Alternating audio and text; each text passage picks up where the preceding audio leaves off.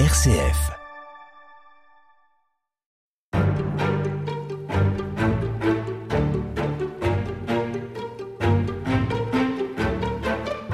Yves Combeau, vous avez rappelé l'objectif euh, finalement du scoutisme qui est de faire des hommes et des femmes libres, euh, autonomes, euh, responsables et fraternels.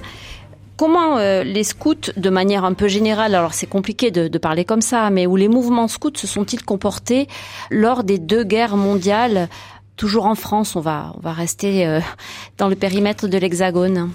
Bon, alors lors de la première, ils étaient naissants. Donc, si vous voulez bien, je n'ajouterai pas grand-chose de dire que les tout tout premiers scouts euh, ont donné quelques-uns, évidemment, des, des victimes euh, mortes pour la France ou pour leur pays.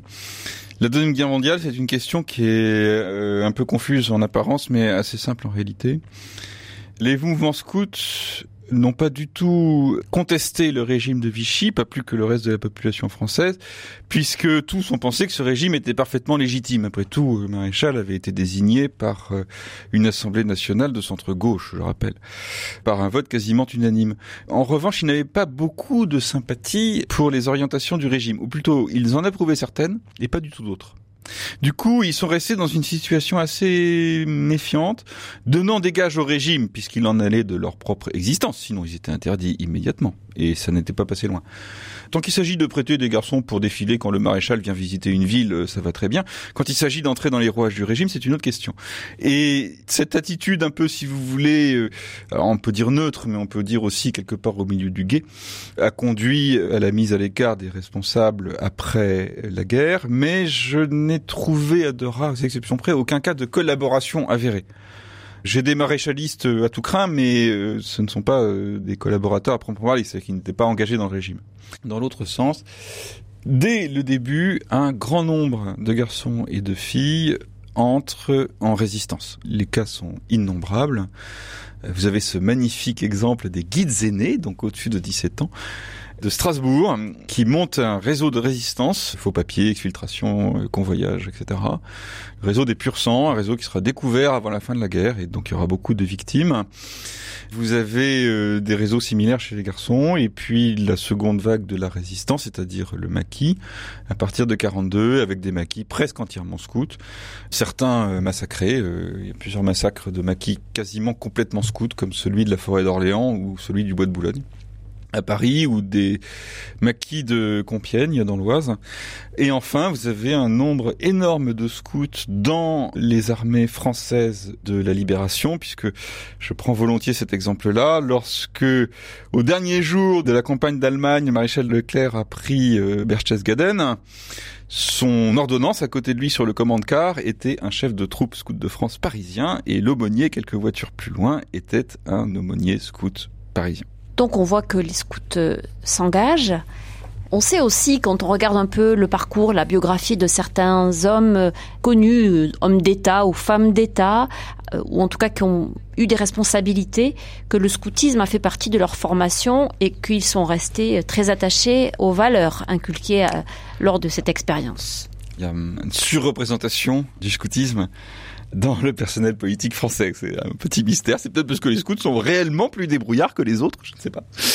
Après tout, c'est le but. Ou qu'ils ont le sens euh, des responsabilités. Le sens des responsabilités, le désir de s'engager, ça je crois que c'est très vrai. Le désir de servir aussi, le côté désintéressé, alors qui conduit quelquefois d'ailleurs leur carrière euh, politique à des ruptures. Je m'explique. J'ai vu pas mal de personnel politique ayant été scout ou guide finir par casser en disant c'est trop dur ou bien c'est trop compromettant. Un exemple suffira, François Léotard, hein, chef scout à Paris, bien que sa famille fût provençale, qui a arrêté sa carrière politique après, euh, certes, un très beau parcours, parce qu'il trouvait ça trop dur et trop contraire à ses valeurs personnelles. D'autres exemples? euh, je, je, pense qu'une partie des difficultés qu'a subi Michel Rocard est venue de son honnêteté scout indéracinable. C'est ce qui rend euh, Rocard extrêmement sympathique. Il dit ce qu'il pense, il pense ce qu'il dit, et quand il n'est pas certain de ses convictions, il cherche ce qui peut conduire à des interviews un peu longuettes euh, à la télé. Mais je crois que cette honnêteté résolue, ce, ce refus justement de se compromettre, ce, ce désir d'entendre euh, les points de vue de chacun, etc., ça, quelquefois, l'a placé en position handicapante par rapport euh, à des requins tels que le défunt président Mitterrand. Jacques Chirac a été scout également.